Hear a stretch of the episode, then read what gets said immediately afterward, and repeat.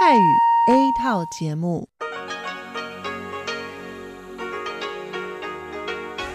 ที่นี่สถานีวิทยุเรดิโอไต้หวันอินเตอร์เนชันแนล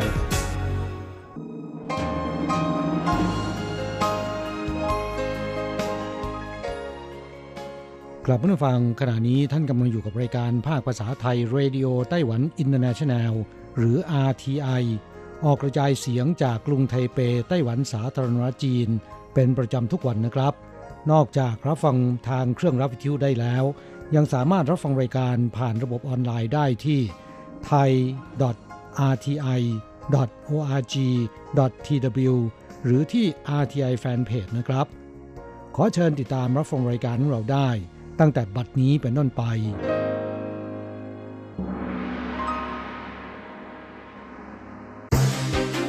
ลำดับแรก ขอเชิญติดตามรับฟัง ข่าวประจำวัน สวัสดีค่ะท่านผู้ฟังที่เคารพ ช่วงของข่าวจากรายการเรดิโอไต้หวันอินเตอร์เนชันแนล ประจำวันอังคารที่ 29 กันยายน ปีพุทธศักราช 2563 สำหรับข่าวไต้หวัน มีดิฉันอัญชันทรงพุทธเป็นผู้รายงานค่ะ หัวข้อข่าวมีดังนี้ รัฐมนตรีกลาโหมไต้หวันเผยยังไม่มีสัญญาณบ่งชี้ว่า จีนจะใช้กำลังอาวุธโจมตีไต้หวัน และทำสงครามเต็มรูปแบบ กระทรวงการต่างประเทศไต้หวันเผย 14 ประเทศพันธมิตรทางการทูต ส่งหนังสือหนุนไต้หวันเข้าร่วมองค์การสหประชาชาติ คนไต้หวันแห่เที่ยวช่วงวันไหว้พระจันทร์คาดรถติดไม่แพ้ตรุษจีน ยอดจองที่พักเกิน 95%เเทศกาลไหว้พระจันทร์ปีนี้ภาคกลางและภาคใต้มีโอกาสได้ชมพระจันทร์สุกสว่างมากที่สุดจี้หลงอีหลานอาจมีฝนตก 27 กันยายน ถึง 4 ตุลาคมนี้ ชมหินเสียนราชินียามราตรีฟรี และ 3 ตุลาคมมีคอนเสิร์ตให้ชมฟรีด้วย พบคนไต้หวันเกือบ 5 ล้านคน มีปัญหานอนไม่หลับ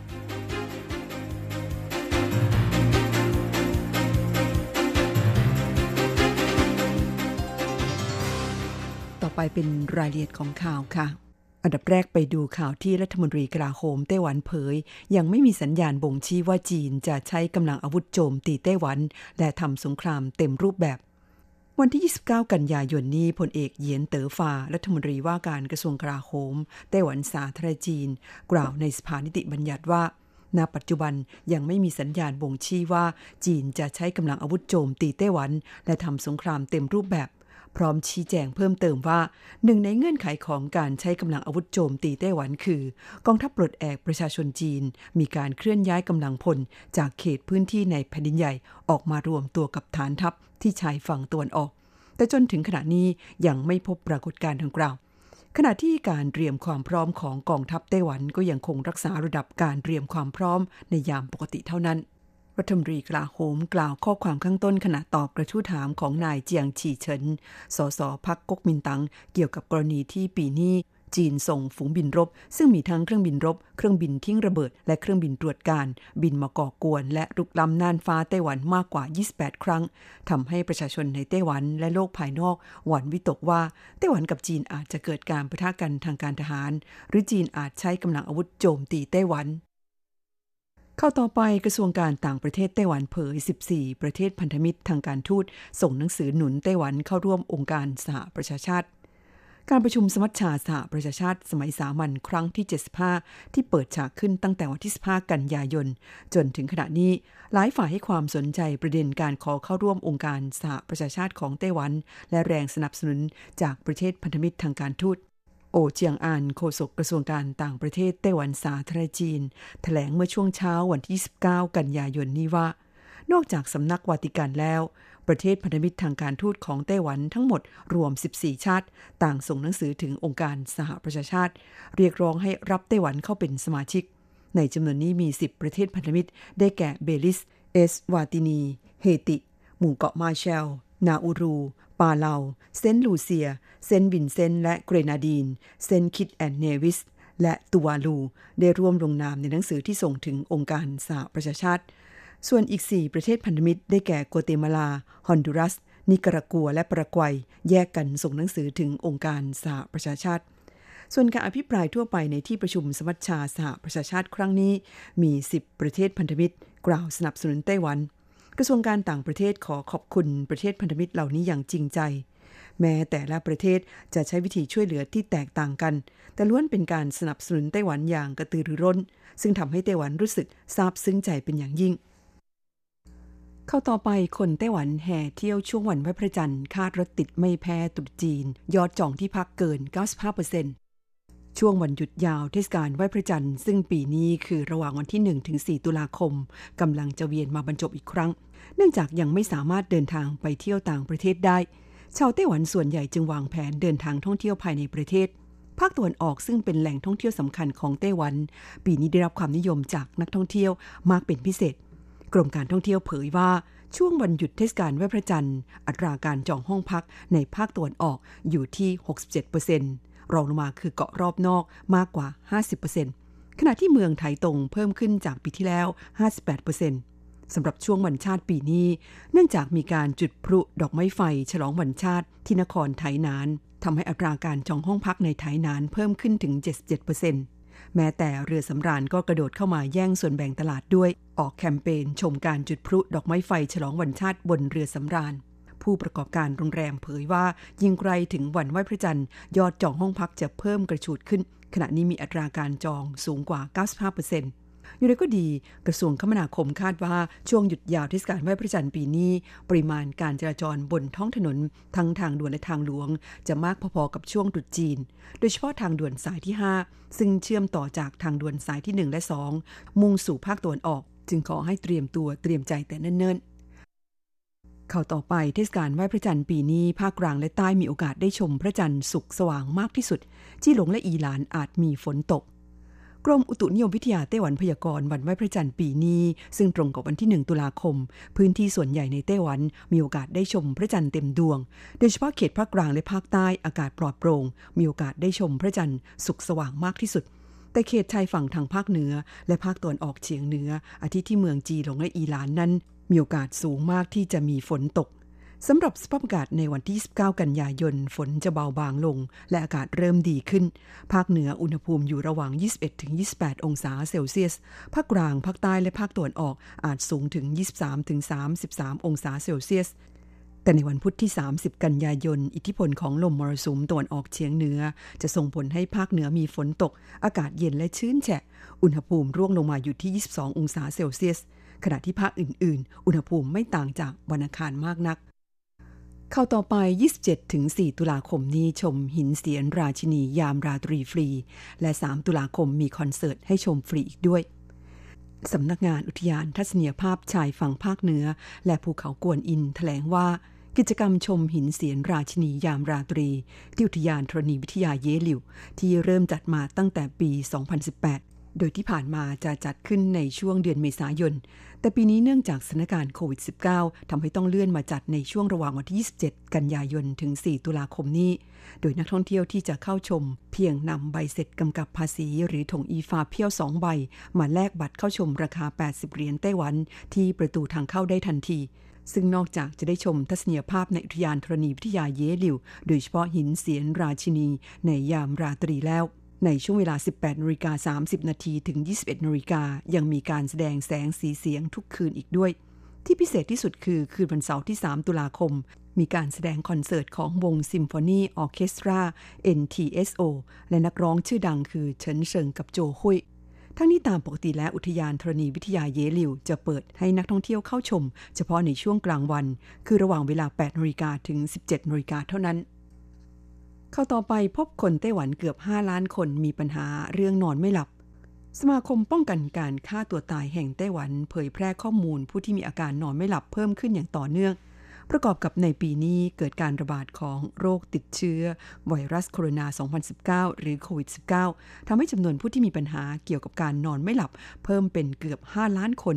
บางคนถึงขั้นต้องอาศัยยานอนหลับ แพทย์เผยว่าในระยะนี้มีผู้ป่วยที่มีอาการนอนไม่หลับ มาพบแพทย์เพิ่มขึ้นมากกว่าปีที่แล้ว ประมาณ 20-30%จากข้อมูลพบว่าผู้ป่วยที่มีอาการนอนไม่หลับแบ่งเป็น 1. หลับยาก หมายถึงกว่าจะหลับได้อาจใช้เวลาเป็นชั่วโมง 2. หลับไม่ทน หมายถึงช่วงหัวค่ำอาจพอหลับได้ แต่ไม่นานก็จะตื่น บางคนอาจไม่หลับอีกตลอดคืน 3. หลับหลับตื่นตื่นหมายถึงมีความรู้สึกคล้ายไม่ได้หลับเลยทั้งคืน เพียงแต่เคลิ้มเคลิ้มไปเป็นพักๆ อาการนอนไม่หลับ ซึ่งพบประมาณหนึ่งในสามของประชากร ผู้ที่มีปัญหาเกี่ยวกับการนอนไม่หลับในผู้หญิงมากกว่าผู้ชายประมาณ 2 ต่อ1และพบบ่อยขึ้นตามอายุ โดยในปี 2006 ประชากรไต้หวันมีความผิดปกติของการนอนอยู่ในอัตรา 23.3%ในขณะที่ในปีนี้เพิ่มขึ้นเป็น 29.5%หรือประมาณ4 766,000 คน ถึง 6 ล้านคน นอกจากนี้ยังพบว่าผู้ป่วยอาการนอนไม่หลับจำนวนมาก อาศัยยานอนหลับ แต่ควรอยู่ในความดูแลและควบคุมของแพทย์ และหากใช้ยานอนหลับติดต่อกันเป็นเวลานานๆ จะเพิ่มความเสี่ยงในการเกิดภาวะสมองเสื่อมท่านผู้ฟังคะที่ท่านรับฟังจบลงไปแล้วนั้น เป็นช่วงของข่าวไต้หวันประจำวันนี้นำเสนอโดยดิฉัน อัญชันทรงพุทธค่ะ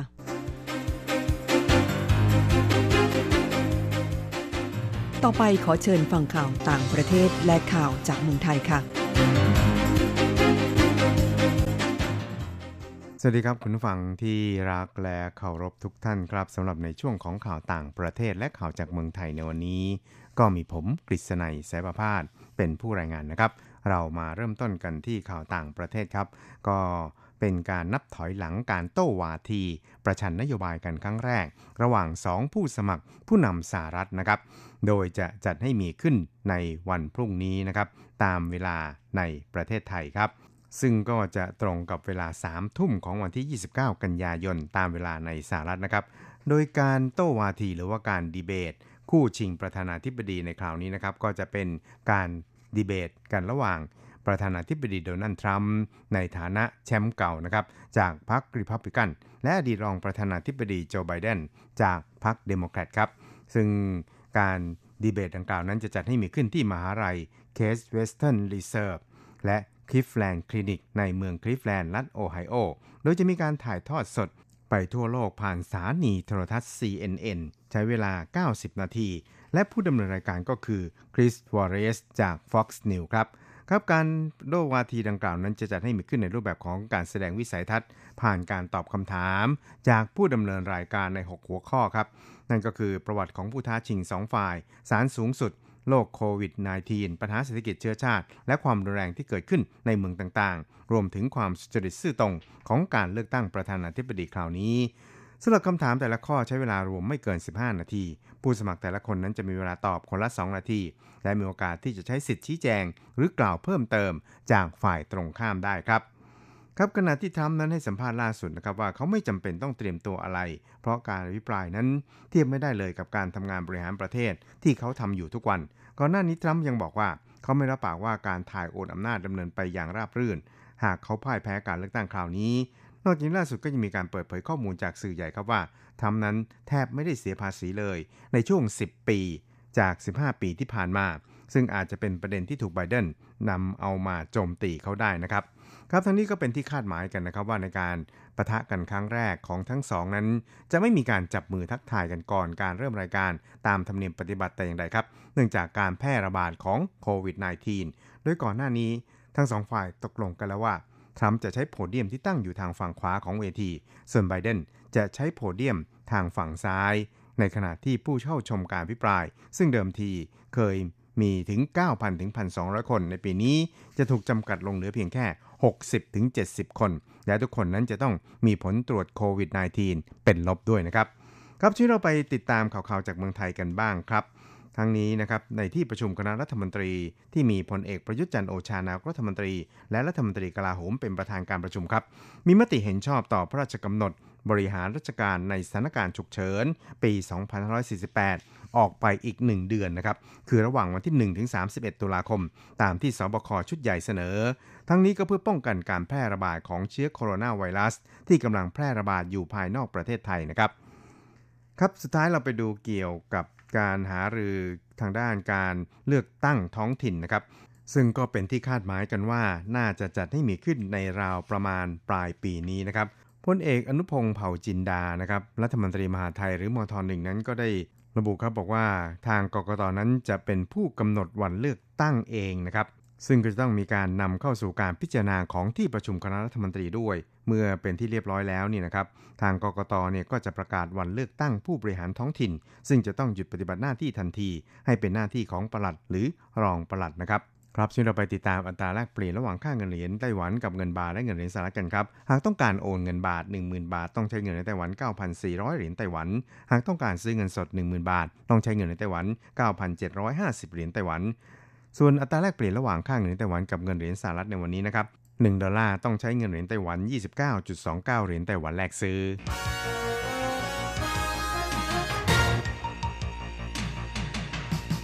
วิทยาการที่ก้าวหน้า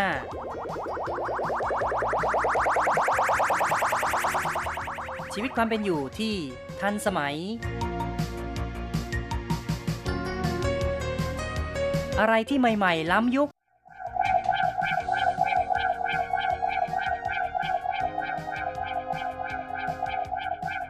ขอเชิญติดตามในไต้หวันไฮเทค ดำเนินรายการโดย แสงชัย กิตติภูมิวง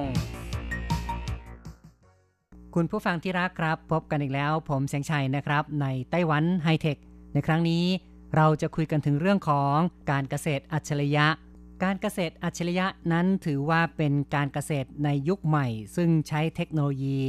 หุ่นยนต์เครื่องจักรที่มีความแม่นยำสูง เข้ามาช่วยในการทำการเกษตร ให้เหมาะสมกับสภาพแวดล้อม มีความปลอดภัยต่อผู้บริโภค และมีการใช้ทรัพยากรอย่างคุ้มค่า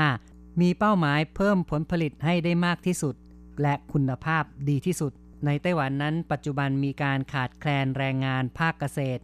ประชากรมีอายุมากขึ้น คนรุ่นใหม่สนใจทำการเกษตรน้อยลง แต่ว่าคนเรานั้นยังคงจำเป็นต้องบริโภค ต้องรับประทานพืชผักผลไม้ต่างๆ ทุกวัน จึงต้องมีการปรับปรุงพัฒนาทางด้านการเกษตรให้มีความทันสมัยนำเอาเทคโนโลยีต่างๆ เข้ามาใช้มากขึ้น การเกษตรอัจฉริยะนั้นเป็นการเกษตรแม่นยำสูง ซึ่งจะต้องคำนึงถึงสภาพแวดล้อมพื้นที่ เพื่อเพิ่มประสิทธิภาพของการเพาะปลูก ตั้งแต่การคัดเลือกเมล็ดพันธุ์ จนถึงกระบวนการเพาะปลูกที่ต้องใช้เทคโนโลยี เก็บข้อมูล สภาพดิน ตรวจวัดสภาพดิน ความชื้น แร่ธาตุต่างๆ ความเป็นกรดเป็นด่าง สภาพแวดล้อมเรื่องของแสงสว่าง ความเข้มข้นของแสงในธรรมชาติ รวมถึงศัตรูพืช เพื่อการกำหนดวิธีเพาะปลูกที่เหมาะสม ซึ่งอาจจะคำนึงว่าต้องเพาะปลูกกลางแจ้ง หรือบางกรณีก็อาจจะต้องมีการสร้างโรงเรือนเพื่อการเพาะปลูก อย่างเช่นในบางประเทศนั้นจะมีการสร้างโรงงานปลูกผัก คือแทนที่จะปลูกผักบนพื้นที่โล่งแจ้ง ก็มีการสร้างอาคารขึ้นมา ปลูกในแนวตั้ง ทางนี้ทั้งนั้นในบางประเทศเมื่อถึงฤดูหนาว แสงอาทิตย์จะมีน้อย ก็ต้องใช้วิธีการสร้างโรงงานขึ้นมา และใช้คอมพิวเตอร์ควบคุมแสงอุณหภูมิ เป็นไปแบบอัตโนมัติ ในบางแห่งบางประเทศมีการเพาะปลูกสตรอเบอรี่ในอาคาร ซึ่งก็ต้องใช้เทคโนโลยีที่มีความทันสมัยมากขึ้น ควบคุมสภาพแวดล้อมที่ดีไม่มีการใช้ยาฆ่ามาแมลง จึงมีความปลอดภัยสูง สามารถปลูกได้ทั้งปี ให้ผลผลิตสูง อย่างไรก็ตามต้นทุนย่อมจะสูงกว่าการเพาะปลูกตามธรรมชาติ กล่าวได้ว่าในแต่ละประเทศจะมีสภาพภูมิประเทศที่แตกต่างกันไป ทั้งในเรื่องของสภาพดินน้ำความอุดมสมบูรณ์ของแร่ธาตุแมลงศัตรูพืช แสงสว่าง ซึ่งเป็นปัจจัยที่จะสนับสนุนหรือว่า เป็นอุปสรรคต่อการทำการเกษตร เพราะฉะนั้นในเรื่องของการเกษตรอัจฉริยะนั้นก็จะต้องคำนึงถึงปัจจัยเหล่านี้ และหาทางแก้ปัญหา เพื่อทำให้การเพาะปลูกนั้นมีประสิทธิภาพสูงขึ้น เพื่อจะได้ผลผลิตตามที่ต้องการ การเกษตรอัจฉริยะจะมีความแตกต่างกับการเกษตรแบบดั้งเดิม ก็คือ การใช้ทรัพยากรอย่างคุ้มค่ามากที่สุด ไม่ให้เกิดความสิ้นเปลือง และมีความแม่นยำ เพื่อการเสริมปัจจัยต่างๆ ให้ตรงกับความต้องการของพืชแต่ละชนิด เป็นกุญแจสำคัญในการทำการเกษตรแบบประสิทธิภาพสูง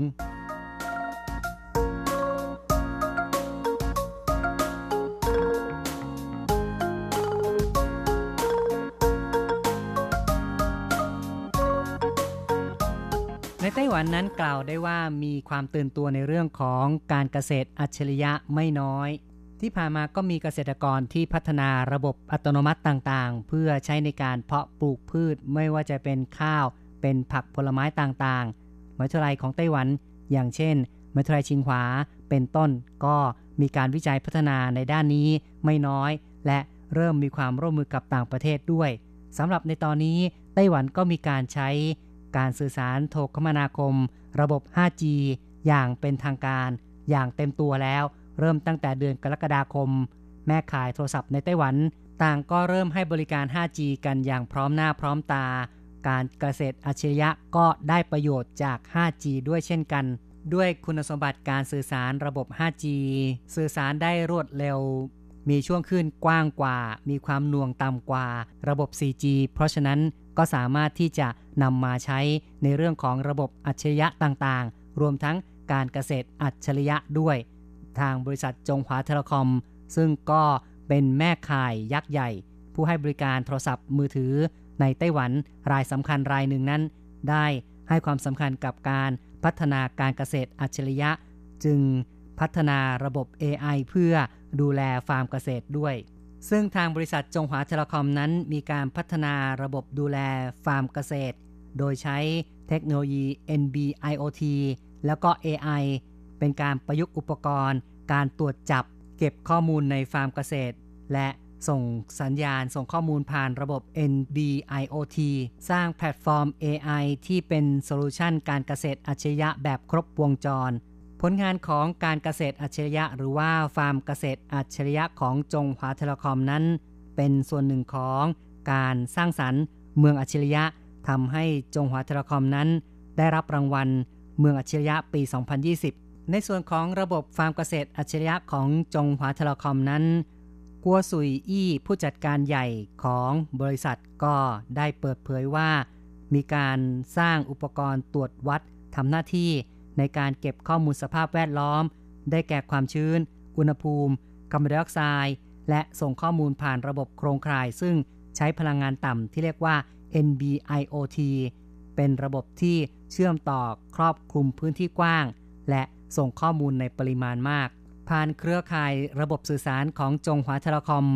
สะสมข้อมูลไว้เพื่อการวิเคราะห์ ช่วยเหลือเกษตรกรในการปรับปรุงวิธีการเพาะปลูก เป็นการช่วยลดกำลังคน ลดต้นทุน และลดความเสี่ยงในการผลิต ปัจจัยประการหนึ่งที่จะสนับสนุนให้การเกษตรอัจฉริยะประสบความสำเร็จได้นั้น ก็คือเรื่องของการเก็บข้อมูลที่เพียงพอ ซึ่งทางจงหวาเทเลคอมก็บอกว่าได้ใช้ระบบ NB IoT ในการที่จะส่งข้อมูล NB IoT คืออะไร NB IoT นั้นก็คือ Narrow Band Internet of Things เป็นเทคโนโลยีในการส่งข้อมูลแบบเครือข่ายชนิดหนึ่ง ซึ่งถ้าหากว่าจะพูดถึงเรื่องของการส่งข้อมูลนั้น เราก็มักจะคุ้นเคยกับการสื่อสารด้วย Mobile Data Wi-Fi หรือว่า Bluetooth เป็นต้น ซึ่ง Mobile Data นั้นก็เป็นการสื่อสารผ่านเครื่องมือถือของเรา สามารถรองรับการเชื่อมต่อระยะไกลได้ แต่ก็มีค่าใช้จ่ายที่ค่อนข้างจะสูง และยังต้องใช้พลังงานสูง แต่ถ้าจะสื่อสารด้วยระบบ Wi-Fi หรือว่า Bluetooth นั้น ก็มีข้อจำกัดว่าไม่สามารถส่งในระยะทางที่ไกล ๆได้ ดังนั้นก็ต้องหาตัวเลือกใหม่ ซึ่ง NB IoT นั้นก็นับว่าเหมาะสมที่จะส่งข้อมูลระยะไกล แล้วก็ใช้พลังงานที่ต่ำ การสื่อสารข้อมูลด้วยเทคโนโลยี NB IoT นั้น สามารถส่งข้อมูลอัพลิงก์ในขนาดที่เหมาะสม แล้วก็ใช้แบตเตอรี่อุปกรณ์ ได้ยาวนาน อยู่ได้นานถึง 10 ปีทีเดียว รัศมีครอบคลุมของเครือข่ายสถานีฐานนั้นกระจายได้มากกว่า 10 กิโลเมตร รวมทั้งในอาคารก็สามารถรับสัญญาณได้อย่างมีประสิทธิภาพ สามารถพัฒนาเครือข่าย บริการ IoT ได้อย่างรวดเร็ว เพราะออกแบบอุปกรณ์ให้ร่วมกับโครงข่าย 4G ในปัจจุบันก็ได้ ยิ่ง 5G ก็ยิ่งดีใหญ่ ทางบริษัทแม่ขายโทรศัพท์จงหวาเทเลคอมนั้น ก็ได้ใช้เทคโนโลยีของ NB IoT เก็บข้อมูล เกี่ยวกับเรื่องของการเกษตร เพื่อการพัฒนาการเกษตรอัจฉริยะ ทางนี้ทั้งนั้นการเกษตรอัจฉริยะจะมีประสิทธิภาพสำเร็จได้ก็ต้องคำนึงถึงเรื่องของการระบุตำแหน่งพื้นที่ในการเพาะปลูก มีการแปลวิเคราะห์ข้อมูลที่ตรงกับระยะเวลาของการเพาะปลูกพืช แล้วก็มีการบริหารจัดการพื้นที่ โดยใช้เทคโนโลยีที่เหมาะสม ไม่เกิดการสิ้นเปลือง และต้องเข้ากับการเพาะปลูกพืชในชนิดต่างๆ นั้น การเกษตรอัจฉริยะจะสำเร็จได้ก็จะต้องอาศัยข้อมูลต่างๆ ที่มีความแม่นยำนั่นเองนำไปสู่การเพาะปลูกพืชให้เข้ากับพื้นที่ในบริเวณต่างๆ ผ่านการตัดสินใจด้วยข้อมูลที่ถูกต้อง จะช่วยลดต้นทุนในกระบวนการผลิต และเพิ่มผลผลิตต่อพื้นที่ได้มากขึ้น การส่งข้อมูลในระบบอินเทอร์เน็ตเพื่อเชื่อมต่อสรรพสิ่ง เชื่อมต่อสิ่งต่างๆ ที่เรียกว่า IoT นั้น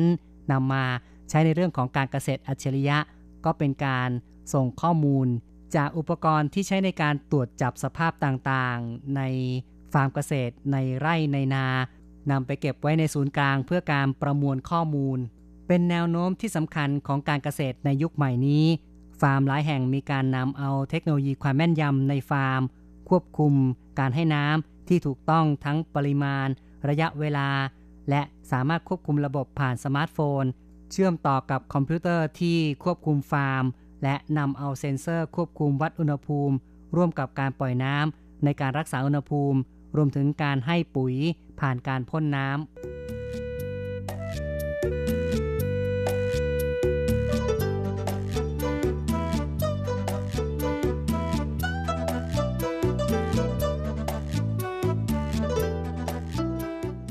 ารเกษตรอัจฉริยะนั้นถือว่ามีรายละเอียดปลีกย่อยที่ค่อนข้างจะมาก หัวใจสำคัญประการหนึ่งก็คือเรื่องของการเก็บข้อมูลนั่นเอง ซึ่งบริษัทจงหวาเทเลคอมของไต้หวันที่พัฒนา การเกษตรอัจฉริยะ และระบบ AI ได้ทำการเก็บรวบรวมข้อมูลและช่วยเหลือเกษตรกร ประสบความสำเร็จมีตัวอย่างหลายรายทีเดียว อย่างเช่นที่เมืองจาอี้ที่อยู่ทางภาคใต้นั้น มีกลุ่มเกษตรกรรุ่นใหม่ที่ใช้ระบบในการตรวจจับ ตรวจวัดข้อมูลของจงหวาเทเลคอมติดตั้งไว้ในฟาร์ม สามารถรู้ข้อมูลของดิน ข้อมูลของความชื้น อุณหภูมิ ความเปลี่ยนแปลงเกี่ยวกับความอุดมสมบูรณ์ของดิน การติดตั้งสถานีตรวจวัดสภาพต่างๆ ในฟาร์มขนาดเล็กนี้ ช่วยทำให้เกษตรกรสามารถเพิ่มผลผลิตได้ อย่างมีประสิทธิภาพ และยังมีผลสำเร็จอีกตัวอย่างหนึ่งที่เกาสงซึ่งก็มีการปลูกถั่วและเบอร์เก้า ถั่วและหรือว่าถั่วเหลืองเพาะปลูกโดยเกษตรกรโหเจ้าไป เขาได้ใช้ระบบของบริษัทจงหวาเทเลคอม AI ในการบริหารจัดการไร่ถั่วเหลือง ใช้ข้อมูล Big Data เพื่อทำการวิเคราะห์ในเรื่องของการเพาะปลูก จึงสามารถพัฒนาผลผลิตที่มีคุณภาพสูง และมีปริมาณมาก ถั่วและของเกษตรกรรายนี้ยังส่งออกไปยังญี่ปุ่น มีปริมาณส่งออกมากเป็นอันดับหนึ่งของไต้หวันด้วย การเกษตรอัจฉริยะกล่าวได้ว่ามีความตื่นตัวในหลาย ๆ ประเทศในไต้หวันก็เช่นกัน หน่วยงานทางการ เอกชน ต่างก็ทุ่มเทในสิ่งนี้ไม่น้อยทีเดียว และเริ่มมีระบบต่างๆ ที่จะนำมาใช้งานได้จริง ปัจจัยสำคัญอยู่ที่ Big Data นั่นเอง เมื่อมีการเก็บรวบรวมข้อมูลที่มากเพียงพอก็จะสามารถใช้ ในการตัดสินใจได้ว่า พื้นที่ไหนเหมาะในการปลูกพืชอะไร จะเริ่มปลูกตั้งแต่เมื่อไหร่ สามารถที่จะคาดการผลตอบแทนได้อย่างแม่นยำปัจจุบันเนี่ยนะครับในไต้หวันก็จะเริ่มเห็นมีการปลูกพืชในแนวตั้ง คือไม่ได้ปลูกในไร่ในสวน แต่ว่าปลูกในอาคาร โดยเฉพาะการปลูกผักต่างๆ เป็นการปลูกที่ไม่ได้ใช้ดิน ปลูกโดยใช้วัสดุประเภทฟองน้ำหรือว่าวัสดุสำหรับรากพืชในการยึดเกาะ จากนั้นก็จะมีระบบในการส่งอาหารผ่านทางท่อน้ำ มีการควบคุมอุณหภูมิ ควบคุมแสงสว่าง ทำการปลูกพืชผักต่างๆ ที่ให้ผลผลิตมาก ผลผลิตมีคุณภาพ มีคุณค่าทางโภชนาการสูง ผู้ผลิตพืชผักเหล่านี้มักจะจำหน่ายพืชผักเข้าสู่ซุปเปอร์มาร์เก็ต หรือบางแห่งก็มีการตั้งร้านจำหน่ายโดยเฉพาะ หรือตั้งภัตตาคารเพื่อขายพืชผักที่ตนเอง เพาะปลูก ปรุงเป็นอาหารขายตรงไปถึงผู้บริโภคโดยตรงด้วย เหล่านี้ก็ล้วนแต่เป็นเรื่องของการเกษตรอัจฉริยะ และก็เชื่อว่าในอนาคตนั้นเกษตรกรจะปลูกพืชผักได้ด้วยความสะดวกสบาย ไม่ต้องลงแรงมาก สามารถที่จะใช้เครื่องอุปกรณ์มือถือ สั่งอุปกรณ์ต่างๆ ในไร่ในสวนทำงานได้อย่างถูกต้องอย่างแม่นยำ แล้วก็เชื่อว่าชาวโลกจะมีโอกาสได้บริโภคพืชผักที่หลากหลาย ที่ มีคุณภาพสูง คุณผู้ฟังครับ การพูดคุยในรายการไต้หวันไฮเทคในครั้งนี้แสงชัยเอ็นทีต้องขอยุติลงก่อน อย่าลืมกลับมาพบกับไต้หวันไฮเทคในครั้งต่อไป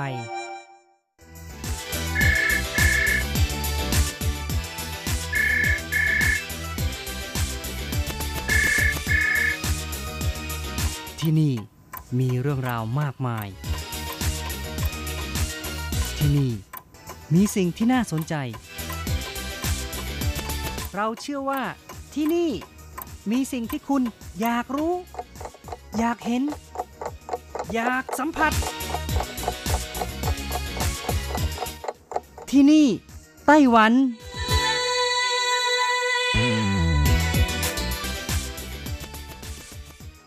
สวัสดีค่ะ คุณผู้ฟังที่รักทุกท่านพบกันอีกแล้วนะคะ ในช่วงเวลาที่นี่ไต้หวันกับรัชรัตน์ยนสุวรรณพร้อมกับเนื้อหาสาระดีๆ ที่เกี่ยวข้องกับในไต้หวันมาเล่าสู่กันฟังประจำทุกสัปดาห์ ในสัปดาห์นี้ก็เช่นกันนะคะ มีเรื่องราวของปลาสันมะ ชิวเตาหยีปลาดาบแห่งฤดูใบไม้ร่วงที่มีรสชาติหวานมันอร่อย มาเล่าสู่กันฟังค่ะ ปลาซันมะ หรือชิวเตาหยีนะคะ ก็เป็นปลาที่นิยมรับประทานในช่วงฤดูใบไม้ร่วง โดยเฉพาะอย่างยิ่งในช่วงเทศกาลไหว้พระจันทร์ของไต้หวันค่ะ นิยมนำมาปิ้งย่างหรือบาร์บีคิวทั้งนี้เป็นเพราะว่ากิจกรรมที่คนไต้หวันนิยมทำกันนะคะ ในช่วงของเทศกาลไหว้พระจันทร์นอกจากจะกินส้มโอ กินขนมไหว้พระจันทร์แล้วก็ยังมีอีกกิจกรรมหนึ่ง คือการปิ้งย่างหรือบาร์บีคิวภาษาจีนเรียกว่า烤肉 นะคะ 烤 ก็คือปิ้งย่าง 肉 ก็คือเนื้อ แต่ว่าช่วงเทศกาลไหว้พระจันทร์ที่มีการปิ้งย่างไม่เพียงแต่เป็นพวกเนื้อสัตว์ อย่างเช่น หมูวัวไก่เท่านั้นนะคะ ก็ยังมีอาหารทะเลทั้งหลาย เช่น กุ้งหอยปูปลาปลาหมึกเป็นต้นค่ะ แล้วก็ยังมีผักอีกหลายชนิดที่แก้เลี่ยนหรือเพิ่มเส้นใยอาหาร อย่างเช่นพริกหยวกสีต่างๆ หน่อไม้น้ำข้าวโพด หรือผักอื่นๆ ที่สะดวกในการปิ้งย่างค่ะ ซึ่งกิจกรรมปิ้งย่างหรือบาร์บีคิวก็เป็นวัฒนธรรมการกินอาหารที่ส่งเสริมให้คนในครอบครัวนั้น อยู่กันพร้อมหน้าพร้อมตากันนั่งล้อมเตา ปิ้งย่างด้วยกันกินไปด้วยกัน คุยไปด้วยกันทาซอสไปด้วย แล้วก็ยังมีเสียงหัวเราะไปด้วยนะคะ ที่ช่วยสร้างอรรถรสความอร่อยของการกินขณะเดียวกัน การปิ้งย่างหรือบาร์บีคิวก็ยังเป็นการกินอาหารที่ยังร้อนๆหรือสุกใหม่อีกด้วยค่ะ อย่างไรก็ตามค่ะ เทศกาลไหว้พระจันทร์ปีนี้ ราคาของปลาซันมะหรือ秋刀魚 นะคะ ที่จับได้ในช่วงฤดูใบไม้ร่วงแพงขึ้นมากเลยค่ะ ราคาแพงปรับสูงขึ้น 55%เมื่อเทียบกับปีที่แล้วนะคะ ทั้งนี้ก็เพราะว่าปริมาณที่จับได้นั้นน้อยลงค่ะ หากใครที่ต้องการใช้ปลาซันมะบาร์บีคิวหรือปิ้งย่าง เงินในกระเป๋าก็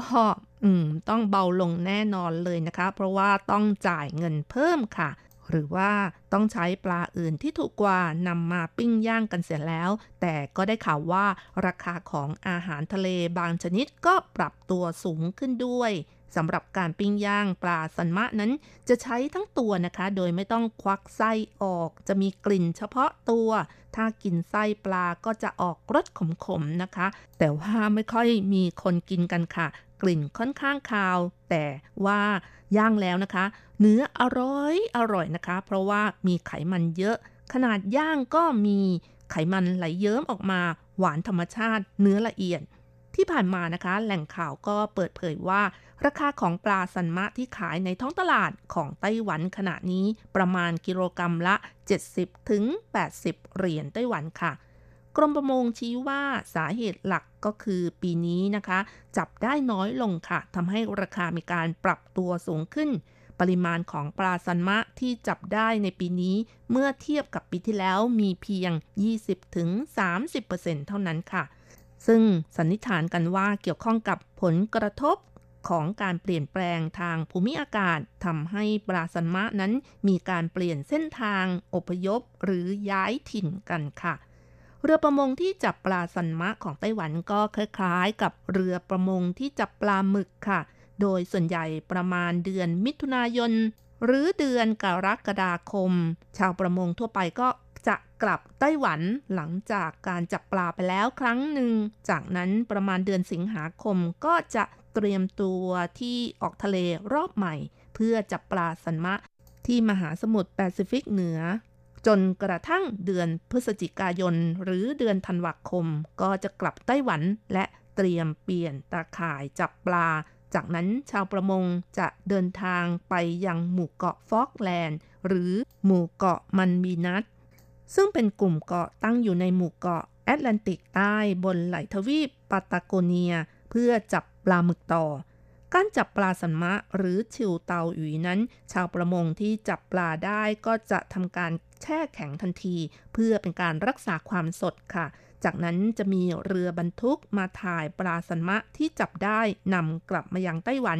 ส่วนเรือประมงที่จับปลาก็ยังคงจับปลาต่อไป ซึ่งกล่าวได้ว่าปลาสันมะแช่แข็งที่ชาวประมงของไต้หวันจับได้ และขายตามท้องตลาดตั้งแต่เดือนสิงหาคมเป็นปลาสดที่อยู่ในฤดูกาลและอีกส่วนหนึ่งก็เป็นปลาสันมะแช่แข็งที่สต็อกไว้ด้วยค่ะ แต่อย่างไรก็ตาม เนื่องจากว่าปลาสันมะที่เหลืออยู่ในสต็อกมีจำนวนจำกัด แล้วก็การจับปลาในปีนี้ก็มีปริมาณน้อยลงเมื่อเทียบกับปีที่แล้วทำให้ราคาของปลาในท้องตลาดปรับตัวสูงขึ้นขายกิโลกรรัมละ 70-80 เหรียญไต้หวัน ขณะเดียวกันปีที่แล้วขายกิโลกรรัมละ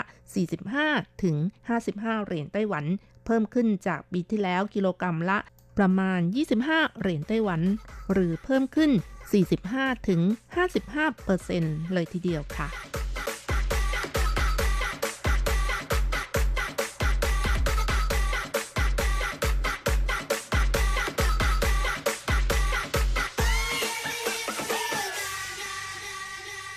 จังจื้อเซิงอธิบดีกรมประมงชี้ว่า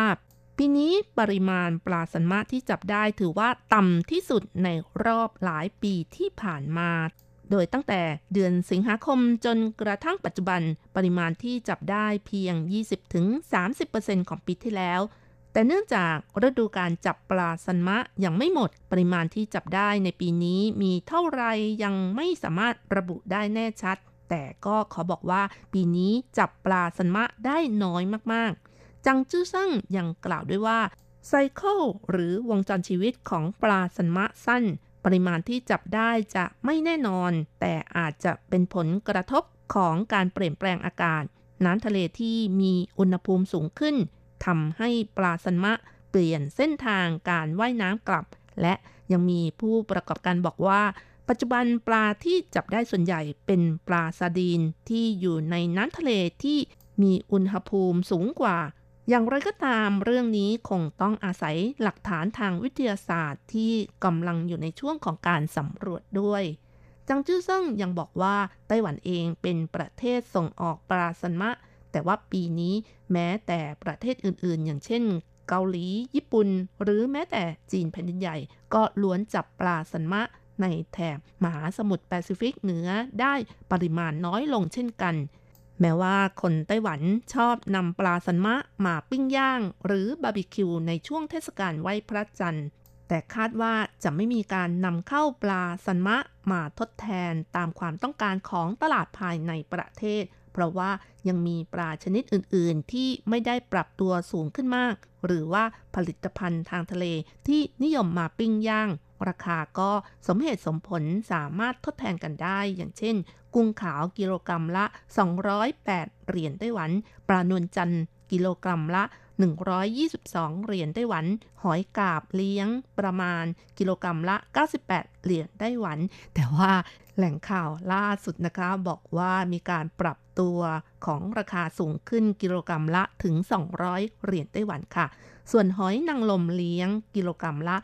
159 เหรียญไต้หวัน ปลาอายุกิโลกรัมละ 92 เหรียญไต้หวันเป็นต้นค่ะ ซึ่งปลาเหล่านี้นะคะก็เป็นปลาที่นิยมนำมาปิ้งย่างกันในช่วงของเทศกาลไหว้พระจันทร์กันค่ะ นอกจากนี้ราคาของปลาสันมะในประเทศญี่ปุ่นเองก็เช่นกันนะคะ แต่ว่าแพงขึ้นแบบมหาโหดเลยนะคะ แพงกว่าไต้หวันมากซะด้วย และอยู่ในภาวะขาดแคลนปลาสมะค่ะ ปลาสมะถือเป็นปลาที่นิยมบริโภคในช่วงฤดูใบไม้ร่วงของประเทศญี่ปุ่นมาก เพราะว่ารสชาติอร่อยที่สุดในช่วงนี้ เป็นช่วงที่มีความมันตัวอวบอ้วน เนื้อนุ่ม ปลาซันมะเป็นหนึ่งในปลาไม่กี่ชนิดที่มีไขมันมากกว่าโปรตีน เนื่องจากมีการสะสมไขมันไว้มากนะคะ เพื่อใช้ในช่วงหน้าหนาวต่อต้านกับความหนาวค่ะ จนมีคนกล่าวว่า ปลาซันมะเป็นปลาราชาแห่งฤดูใบไม้ร่วง หากนำมาปิ้งย่างหรือบาร์บีคิวด้วยเตาถ่านก็ยิ่งส่งกลิ่นหอม เรียกน้ำย่อยได้เลยทีเดียว คนญี่ปุ่นนิยมนำมาย่างมากที่สุด โดยย่างกับเกลือ หรือย่างกับซีอิ๊วก็ได้ หรือว่าจะกินดิบๆก็ได้เช่นกัน แต่ว่าปีนี้ญี่ปุ่นจับได้ปริมาณน้อยมากๆนะคะ ต้องบอกว่าราคาแพงหูฉี่เลยค่ะ แหล่งข่าวเปิดเผยว่าปลาซันมะขายในประเทศญี่ปุ่นสูงสุด โดยคิดเป็นเงินไต้หวันตัวหนึ่ง 1,700 เหรียญไต้หวันค่ะทำให้ร้านขายอาหารซีฟู้ดหรือร้านซูชิ ต้องหยุดขายเมนูที่ใช้ปลาสันมะ เปลี่ยนไปใช้ปลาอื่นที่ถูกกว่า อย่างเช่น ปลากระพงแดง ปลาอายุที่มีราคาสมเหตุสมผลกว่าสำนักงงานสถิติแห่งชาติญี่ปุ่นชี้ว่าช่วงเดือนกรกฎาคม เนื้อหมูที่ขายในประเทศญี่ปุ่น ปรับตัวสูงขึ้นมากด้วยนะคะ ปรับตัวถึง 85%เมื่อเทียบกับปีที่แล้ว เนื่องจากภัยพิบัติทางธรรมชาติค่ะ ราคาที่ขายเพิ่มขึ้นแบบนี้ หลายคนก็บอกว่า โอ้ แทบจะซื้อเนื้อหมูไม่ไหวแล้ว แต่ที่เลยเถิดไปกว่านี้ ก็คือการขึ้นราคาของปลาสันมะที่มีมากกว่า 10 เท่าตัวก็ยังมีค่ะ จากสถิติการจับปลาสัมมะของท่าเรืออากิชิของฮอกไกโดตะวันออกนะคะ ที่ประกาศครั้งแรกณนะวันที่ 24 สิงหาคมที่ผ่านมามีเพียง 0.9 ตันเท่านั้นค่ะ เมื่อเทียบกับปีที่แล้วจับได้มากถึง 40 ตัน ลดลงถึง 98%แบบนี้จะบอกว่าไม่แพงได้ยังไงนะคะ สมาคมการประมงในท้องถิ่นยังบอกด้วยว่า ปลาสันมะที่จับได้ในปีนี้ตัวเล็กลงด้วย มีความยาวประมาณ 30 เซนติเมตรเท่านั้นนะคะ หรือประมาณ 1 ไม้บรรทัด น้ำหนักตัวก็ลดน้อยลงเหลือ 120 กรัม หัวค่อนข้างโต ดูเหมือนว่าจะขาดสารอาหารด้วยค่ะ ถ้าหากปีนี้การจับปลาสันมะไม่เพิ่มขึ้น คนญี่ปุ่นที่เป็นสามัญชนธรรมดา ก็คงจะซื้อปลาสันมะกินไม่ค่อยไหวแล้วค่ะ คงกลายเป็นปลาบริโภคของเศรษฐีแน่เลย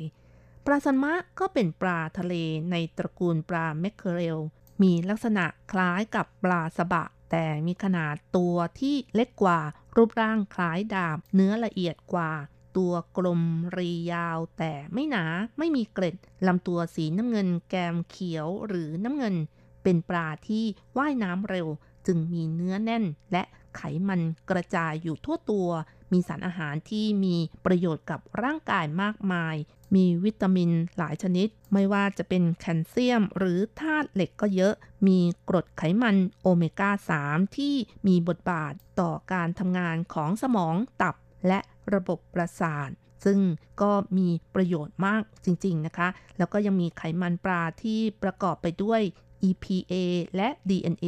ที่มีส่วนช่วยป้องกันการอุดตันของเลือดได้อีกด้วย ถือว่าเป็นปลาที่ไม่แพงของไต้หวัน ในช่วงที่ฤดูกาลที่ถูกๆหน่อย อาจจะซื้อได้ในราคาไม่ถึง 10 เหรียญไต้หวันต่อตัวด้วย แต่ว่าตอนนี้เนื่องจากปริมาณที่จับได้น้อยลง มีการปรับตัวสูงขึ้น ขายกันประมาณตัวละ 20 เหรียญไต้หวันแล้วค่ะ แต่ยังไงยังไงก็ถูกกว่าในประเทศญี่ปุ่นเยอะเลยค่ะคุณผู้ฟังที่อยู่ในไต้หวันก็อย่าลืมซื้อมากินกันเยอะๆหน่อยนะคะ มีประโยชน์กับร่างกายมากมายเลยทีเดียว เอาละค่ะ คุณผู้ฟังเวลาของรายการหมดลงอีกแล้วนะคะ อย่าลืมค่ะ กลับมาติดตามเรื่องราวดีๆ กับรจรัสได้ใหม่ในช่วงเวลาที่นี่ไต้หวัน สัปดาห์หน้าเวลาเดียวกันสำหรับวันนี้ สวัสดีค่ะ 是那弯弯的小桥，小桥的旁边 有一条弯弯的小船，弯弯的小船悠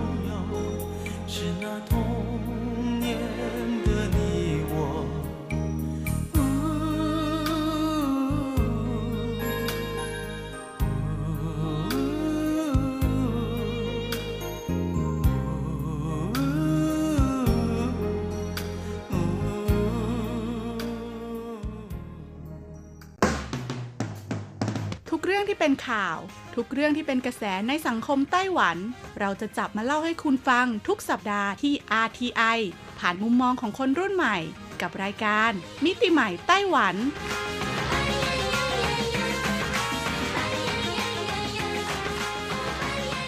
สวัสดีค่ะ คุณผู้ฟัง RTI ที่เคารพทุกท่านขอต้อนรับเข้าสู่รายการมิติใหม่ไต้หวันค่ะดำเนินรายการโดยดิฉันดีเจยุ้ยมณพรชัยวุฒิค่ะ สำหรับเรื่องราวของเราในสัปดาห์นี้ค่ะ แน่นอนว่าจะต้องเกี่ยวข้องกับความงดงามทางธรรมชาติในไต้หวันนะคะ เพราะว่าช่วงนี้นี่ยต้องบอกเลยว่าธรรมชาติในไต้หวันเนี่ยค่อนข้างอุดมสมบูรณ์เลยทีเดียวค่ะ เนื่องจากมีทั้งในส่วนของฝนตกอ่านะคะ แล้วก็มีแสงแดดด้วยนะ ก็เลยทำให้พืชพันธุ์ธรรมชาตินะคะ ในช่วงนี้เนี่ยเจริญเติบโตสวยงามได้เป็นอย่างดีเลยทีเดียวนะ แล้วก็หลังจากนี้ค่ะ ต้นไม้เนี่ยก็จะเริ่มร่วงแล้วนะคุณผู้ฟังเพราะจะเริ่มเข้าสู่ฤดูใบไม้ร่วงแล้วนะคะ พอผ่านฤดูใบไม้ร่วงไปเนี่ยก็จะเป็นฤดูหนาวค่ะอากาศก็จะเริ่มหนาวเย็นด้วยนะดังนั้นในช่วงนี้ค่ะก็เลยมีผู้คนจำนวนไม่น้อยเลยทีเดียวนะคะ เลือกไปท่องเที่ยวบริเวณภูเขาค่ะคุณผู้ฟัง เพราะว่าในภูเขาของไต้หวันเนี่ยนะคะ จะมีส่วนที่เรียกว่าเป็นอุทยานแห่งชาตินะแล้วก็ยังมีส่วนที่เป็นวันณอุทยานแห่งชาติรวมถึงสวนพฤกษศาสตร์ต่างๆนะคะ ให้เราเนี่ยได้ศึกษาหาความรู้กันอีกด้วย ยิ่งไปกว่านั้นค่ะ ต้องบอกเลยว่าการเที่ยวภูเขาของไต้หวันเนี่ย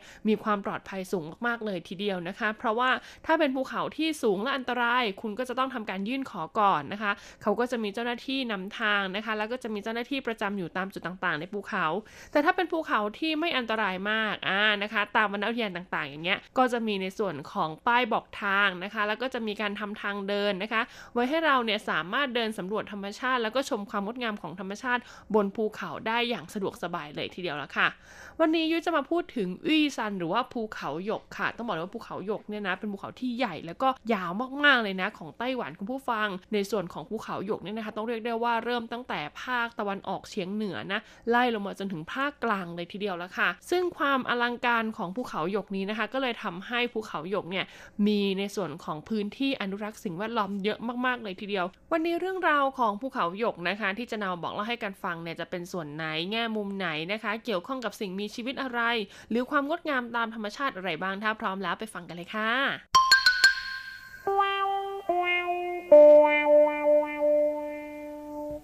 การเดินทางไปในเขตพื้นที่ภาคตะวันออกของไต้หวันนะคะ ปัจจุบันนี้มีขบวนรถด่วนที่เรียกว่าปูยูมาเอ็กซ์เพรสค่ะ เราจะเดินรถในเส้นทางหุบเขาฮวาตง ซึ่งมีลักษณะเป็นหุบเขาแคบยาวนะคะ ตั้งอยู่ระหว่างแนวเทือกเขาจงยังและก็ชายฝั่งตะวันออกของไต้หวัน เมื่อเราไปลงรถไฟนะคะ ที่ตำบลวี่หลี่ในเมืองฮวาเหลียนค่ะ เราก็จะเปลี่ยนมาโดยสารรถยนต์นะคะ เพื่อมุ่งหน้าไปยังจุดสิ้นสุดของถนนทางหลวงไถ 30 ค่ะ ซึ่งเป็นถนนลาดยางมาตอย แล้วก็เชื่อมต่อกับเส้นทางธรรมชาติที่เรียกว่าหวาลาหมี่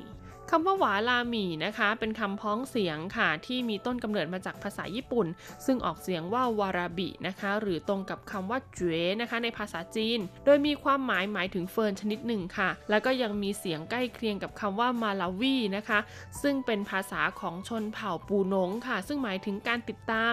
ด้วยเหตุนี้นะคะจึงเชื่อกันว่าชื่อของสถานที่ตั้งแห่งนี้เนี่ยมีต้นกำเนิดมาจากคำที่ออกเสียงใกล้เคียงกันค่ะ เส้นทางนี้นะคะเป็นเส้นทางเดินชมธรรมชาติที่เรียกว่าหวาลามีค่ะ เป็นส่วนหนึ่งของเส้นทางเดินป่าโบราณป่าทงวันนะคะ ซึ่งต้องบอกเลยนะคะว่าเป็นเส้นทางที่จะเดินทางจากฝั่งตะวันตกของไต้หวันเนี่ยไปยังฝั่งตะวันออก โดยนะคะจะเริ่มต้นจากตำบลสุยหลีของเมืองหนานโถค่ะ ตัดผ่านเทือกเขาจงยางนะคะ แล้วก็ไปสิ้นสุดที่ตำบลวี่หลีของเมืองฮวาเหลียนนั่นเอง เส้นทางสายนี้ค่ะเปิดใช้งานในปีคศ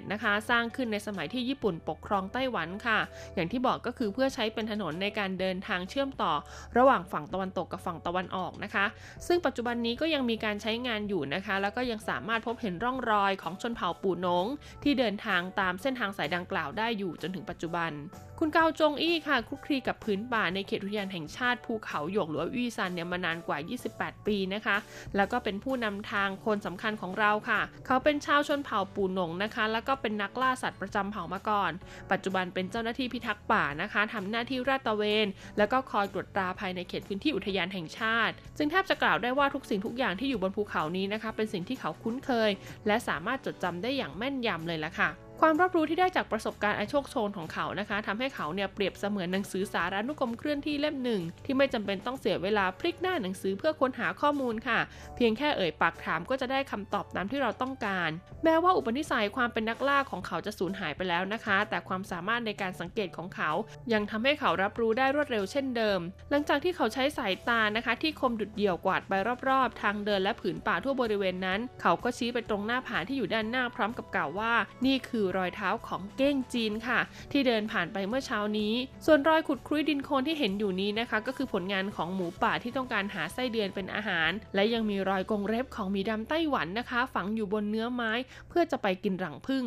การเดินตามหลังคุณเกาจงอี้นะคะ แล้วก็มองโลกผ่านสายตาของเขาเนี่ยช่วยให้เราเกิดความเข้าใจมากขึ้น ว่าอะไรคือสิ่งที่เรียกว่าการสำรวจและราดตระเวน การอธิบายของเขานะคะทำให้พื้นป่าแห่งนี้ค่ะ ดูมีชีวิตชีวามากขึ้นทันที ต้องบอกเลยละค่ะว่าจากปากทางเข้าจนถึงเขตที่พักหวาหลาหมีเนี่ยนะคะ เป็นเส้นทางที่ค่อยๆ สูงชันขึ้นเรื่อยๆ ค่ะ มีความยาวทั้งสิ้น 13.6 กิโลเมตร แล้วก็มีความสูงที่ต่างกันมากถึง 700 เมตร จากระดับน้ำทะเลค่ะ ระหว่างทางบางครั้งเนี่ยต้องเดินข้ามลำน้ำนะคะ บางครั้งเนี่ยต้องอาศัยบันไดเหล็กค่ะ ที่พลาดไว้ระหว่างตลิ่งสองฝั่ง โดยนับรวมแล้วนะคะ เป็นเส้นทางที่ถือว่าเดินได้ค่อนข้างสบายค่ะ เพราะเส้นทางนี้นะคะ เป็นเส้นทางเดินเท้าของคน มีเพียงสัตว์ป่าไม่กี่ตัวเท่านั้นค่ะ ที่จะเดินทางบนเส้นทางดังกล่าวนะคะ คุณเกาจงอี้ค่ะชี้ไปด้านบนของหน้าผานะคะ ซึ่งหากไม่สังเกตดีๆเนี่ยก็แทบจะมองไม่ออกเลยละค่ะว่ามีทางเดินเล็ก ๆ แฝงอยู่ท่ามกลางต้นไม้นะคะ ที่ขึ้นปกคลุมอย่างหนาแน่นบริเวณนั้น เส้นทางนี้ค่ะเปรียบได้กับถนนหลวงแผ่นดินใหญ่ของสัตว์ทุกชนิดนะคะ จะใช้เส้นทางนี้ในการเดิน ขณะที่ถนนหลวงจังหวัดนะคะ จะเป็นเส้นทางเดินของสัตว์จำพวกแพะกวางเก้งจีน นอกจากนี้ค่ะยังมีเส้นทางบางจุดนะคะ ที่มองเห็นได้เมื่อต้องยืนหันข้างค่ะ อย่างเช่นเส้นทางบนสันเขานะคะ ที่มีลักษณะเหมือนลานแคบๆโผล่ออกมา จุดนี้ค่ะเป็นเส้นทางเดินของสัตว์นะคะ ในวงฟิลลิดีนะคะ ซึ่งเป็นสัตว์ในกลุ่มเสือและแมวค่ะ อย่างเช่นอีเห็นเครือเป็นต้นนะคะ คำว่าทางหลวงจังหวัดหรือว่าทางหลวงแผ่นดินจริงๆแล้วคือคำศัพท์ที่ใช้เรียกกันในเฉพาะหมู่นักล่า ในอดีตพวกเขามักจะวางกับดักไว้ตามเส้นทางเหล่านี้ ปัจจุบันนักล่าสัตว์เหล่านี้ได้หยุดการล่าไปแล้วค่ะ แต่คำเหล่านี้ก็ยังถูกนำมาใช้นะคะ ในการหยอกล้อ และที่สำคัญก็คือช่วยให้เราเนี่ยสามารถจินตนาการถึงการดำรงชีพของสัตว์ป่าได้ด้วย อุทยานแห่งชาติภูเขาหยก หรือว่าวี่ซานกัวเจียกงหยวนนี่นะคะ จัดตั้งขึ้นในปีคศ1985 ค่ะ โดยพื้นที่วาหลาหมีนี้ค่ะ ได้รับการขึ้นทะเบียน ให้เป็นเขตคุ้มครองทางนิเวศวิทยานะคะ ในปีคศ2000 แต่ช่วงเวลาก่อนหน้านั้นค่ะ บริเวณนี้เป็นแหล่งทรัพยากรธรรมชาติที่สำคัญนะคะ โดยเฉพาะหินอ่อนและไพลิน แล้วก็ยังมีการวางแผนพัฒนาเพื่อสร้างเหมืองแร่ขึ้นหลายแห่งภายในเวลาอันรวดเร็วค่ะบรรดานักลงทุนนะคะ เห็นผลประโยชน์มหาศาลแล้วก็จ้องที่จะเข้ามาทำธุรกิจเมืองแร่ในทันที ถนนหลวงจงเหิงค่ะ ซึ่งเป็นถนนที่เชื่อมต่อระหว่างตะวันตกและตะวันออกของไต้หวันเนี่ยถูกเปิดให้ใช้งานนะคะ แต่นับว่าเป็นความโชคดีค่ะ ที่มีการจัดตั้งอุทยานแห่งชาติภูเขาหยกขึ้นมาก่อน ก็เลยทำให้เราสามารถรักษาป่าธรรมชาติดั้งเดิมแห่งนี้ไว้ได้แม้ว่าทุกวันนี้นะคะ เราอาจจะต้องใช้เวลาเดินเท้านานหลายชั่วโมง จึงจะมีโอกาสสัมผัสกับความยิ่งใหญ่โออาของสถานที่แห่งนี้ แต่ทุกสิ่งที่อยู่บนโลกใบนี้ก็ไม่มีอะไรได้มาง่าย ๆ ค่ะ และธรรมชาติก็มักจะตอบแทนเรานะคะ เมื่อเราไปถึงตรงนั้น ด้วยทัศนียภาพที่เรียกได้ว่างดงามมากเกินกว่าที่เราจะบรรยายหรือว่าคาดคิดได้เลยทีเดียว ภาพของเมฆหมอกลอยปกคลุมภูเขาต่างๆ ปรากฏให้เห็นเป็นครั้งคราวนะคะ โดยหลังจากที่ผ่านการเดินเท้าขึ้นมาบนภูเขาที่ลาดชันอย่างยากลำบาก เราก็มีโอกาสได้ริมรสนะคะ ความอร่อยของน้ำแร่บนภูเขาค่ะทำให้รู้สึกว่าชีวิตนี้ไม่มีเรื่องอะไรที่น่าเสียใจอีกแล้ว ต้นไม้ที่หักโค่นจากลมพายุและล้มลงขวางทางบนเนินนะคะ กลายเป็นขอนไม้สำหรับเฟิร์นชนิดต่างๆ ให้เจริญเติบโต เมื่อเวลาผ่านไปค่ะ สภาพดังกล่าวก็จะกลายเป็นธรรมชาติที่แสนงดงาม แล้วก็เป็นจุดที่มีวิวทิวทัศน์สวยงามอุทยานแห่งชาติแห่งนี้ จนแทบไม่อยากละเท้าเดินจากไป นอกจากวิวทิวทัศน์ที่งดงามให้เราได้ดื่มด่ำแล้วก็ชื่นชมกันแล้วนะคะ ป่าดิบเขาแห่งนี้ยังมีต้นไม้ใบหญ้าที่สามารถนำไปใช้ประโยชน์ได้อีกมากมาย คุณเกาจงอี้นะคะ ยกตัวอย่างใบของต้นเผือกไต้หวันค่ะ ซึ่งมีคุณสมบัติในการตรึงหยดน้ำไว้ด้านบนของใบนะคะ ว่าเป็นน้ำที่สามารถรับประทานได้ การเอาชีวิตรอดในป่านะคะ เพียงแค่สามารถแยกแยะได้ว่าเถาวันน้ำนะคะ หรือว่าเครือเขาน้ำมีลักษณะอย่างไร ก็สามารถอาศัยนะคะ เจ้าเถาวันเหล่านี้ค่ะ เป็นแหล่งน้ำประทังความกระหายได้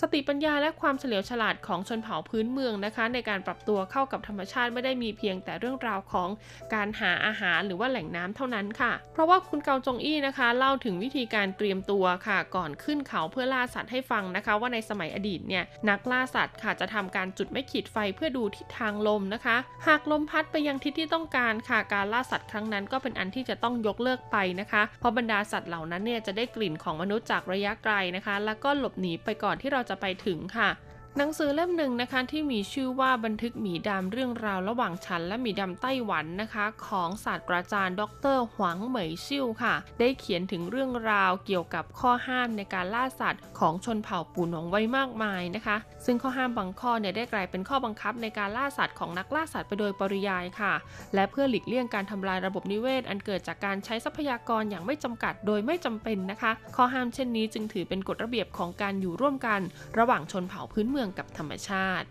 คุณเกาจงอี้จะสะพายโครงเหล็กนะคะ ที่มัดกระสอบข้าวสารไว้ที่หลัง ในมือถือมีดตัดหญ้าเดินนำหน้าไปตลอดทาง ระหว่างทางเมื่อใดที่พบว่ามีเถาวันขวางทางเดินนะคะ เขาจะใช้มีดฟันเถาวันเพื่อเปิดทางเดินให้สามารถเดินได้อย่างสะดวก บางครั้งค่ะ เขาจะหยิบไม้กวาดที่วางอยู่ข้างทางนะคะ มากวาดเศษใบไม้ที่ร่วงตกอยู่บนสะพานแขวนให้สะอาด และหากไปเจอเศษหินที่ร่วงตกอยู่บนเส้นทางเดินค่ะ เขาก็จะเก็บก้อนหินที่ขวางอยู่ออกนะคะ เพื่อให้ทางเดินนั้นเรียบไม่ขรุขระการรักษาเส้นทางให้อยู่ในสภาพที่มีอุปสรรคและรบกวนธรรมชาติน้อยที่สุดเท่าที่จะทำได้ คือแนวคิดของการอนุรักษ์ในปัจจุบัน เราหยุดพักการเดินทางนะคะ ที่เขตบ้านพักวาหลาหมีค่ะ ก่อนที่จะเดินทางกลับในเช้าวันรุ่งขึ้น จากเขตบ้านพักนี้นะคะ หากเดินต่อไปค่ะ ก็จะเข้าสู่เขต เป่าอ้ายและก็เขตต้าเฟินนะคะ ซึ่งเป็นแหล่งกำเนิดของหมีดำไต้หวัน สภาพเส้นทางค่อนข้างอันตรายพอสมควรค่ะ และจำเป็นที่ต้องเตรียมอุปกรณ์เดินป่าที่ค่อนข้างสมบูรณ์ครบถ้วน มือใหม่อย่างเรานะคะ จึงต้องปล่อยให้ป่าดิบเขาแห่งนี้ เป็นที่วิ่งเล่นของหมีดำและสิ่งมีชีวิต ที่อาศัยอยู่ในสวนสนุกแห่งนี้ไปพังๆก่อน การเดินทางตลอด 2 วันนะคะทำให้เราได้สัมผัสว่าการไม่รบกวนนะคะ คือการที่มนุษย์มอบความอบอุ่นให้กับธรรมชาตินั่นเอง หลังจากเสร็จสิ้นการเดินเท้าสำรวจเส้นทางวาหลาหมีนะคะ ด้วยระยะทางไปกลับประมาณ 28 กิโลเมตรแล้วนะคะ เราก็ยังสังเกตเห็นค่ะว่าบริเวณใกล้เคียงเนี่ยมีนาข้าวอินทรีย์ของชุมชนนั้นอันตั้งอยู่ แม้ว่าพื้นที่ดังกล่าวจะไม่อยู่ในขอบเขตของอุทยานแห่งชาติภูเขาหยก แต่นาข้าวนี้นะคะ เป็นผืนนาผืนแรกที่ได้รับน้ำในการทำนาจากแม่น้ำลาคู่ลาคู่ ภาพที่มองเห็นจากมุมสูง หรือมุมมอง Bird Eye View ค่ะทำให้เห็นอย่างชัดเจนเลยนะคะ ว่าพื้นที่เพาะปลูกดังกล่าวเนี่ยมีลักษณะคล้ายกับใบไม้หนึ่งใบ ทางเดินระหว่างทุ่งนาค่ะ เปรียบเสมือนเส้นใบที่แตกแขนง แล้วก็มีคันนา เป็นตัวบ่งชี้ขอบเขต แล้วก็รูปร่างของท้องนาแต่ละผืนว่ามีลักษณะไม่เหมือนกัน ต้นข้าวเขียวขจีก่อนจะออกรวงสีทองอร่ามนะคะ ช่วยแต่งแต้มบรรยากาศให้ท้องทุ่งในแต่ละฤดูกาลเนี่ยมีความรู้สึกแตกต่างกันออกไป ซึ่งก็จะแปรผันไปพร้อมๆ กับการเจริญเติบโตของนาข้าวในแต่ละช่วงเวลา สถานที่แห่งนี้เป็นพื้นที่เกษตรของชนเผ่าปูหนง ในชุมชนหนานอันมาช้านานค่ะ ผลจากการทำเกษตรแบบดั้งเดิมตลอดระยะเวลาหลายปีที่ผ่านมานะคะทำให้ในช่วงฤดูการทำนาเนี่ยมักจะมีกลิ่นแสบจมูกของสารเคมีกำจัดศัตรูพืชโชยมาตามลม ต่างกับแนวคิดในการอนุรักษ์สิ่งแวดล้อมที่เป็นมิตรของอุทยานแห่งชาติโดยสิ้นเชิง ด้วยเหตุนี้ค่ะสำนักงานบริหารอุทยานแห่งชาติอวี้ซันหรือว่าภูเขาหยกนะคะ จึงได้ประสานไปยังหน่วยงานต่างๆ อาทิธนาคารอวี้ซันฟาร์มเกษตรยั่งยืนอินชวนนะคะ มูลนิธิเกษตรอินทรีย์ชือฉินค่ะ และสถานีวิจัยส่งเสริมการเกษตรพื้นที่ฮวาเหลียนนะคะ ให้เข้ามาร่วมกันช่วยเหลือเกษตรกรค่ะ ในการทำเกษตรแบบอินทรีย์นะคะ โดยให้คำแนะนำและส่งเสริมในด้านต่างๆ เช่น การส่งเสริมการใช้เทคโนโลยีการผลิตนะคะ ที่มีส่วนร่วมกับชาวนา การขอรับรองมาตรฐาน การจัดซื้อตลอดจนการแปรรูป และก็การทำบรรจุภัณฑ์ พร้อมกับผลักดันนะคะ ให้สินค้าข้าวอินทรีย์เนี่ยออกสู่ตลาด ภายใต้ชื่อของข้าววาลาหมี่วี่ซัน ต้องบอกเลยว่าเรื่องราวของเส้นทางวาลามีวี่ซันยังไม่จบเพียงเท่านี้ค่ะ ตอนนี้นะคะ เราลงจากภูเขามาเรียบร้อยแล้วนะคะ มาสู่พื้นที่ราบซึ่งเป็นพื้นที่ทำกินนะคะ ของเกษตรกร และก็รวมถึงชาวชนเผ่าพื้นเมืองที่อาศัยอยู่บริเวณนี้ด้วย เขามีวิธีการทำเกษตรอย่างไรนะคะ ให้เป็นมิตรกับสิ่งแวดล้อม แล้วก็ไม่ทำลายระบบนิเวศ สัปดาห์หน้าเรามาต่อกันสำหรับวันนี้ลาไปก่อน สวัสดีค่ะ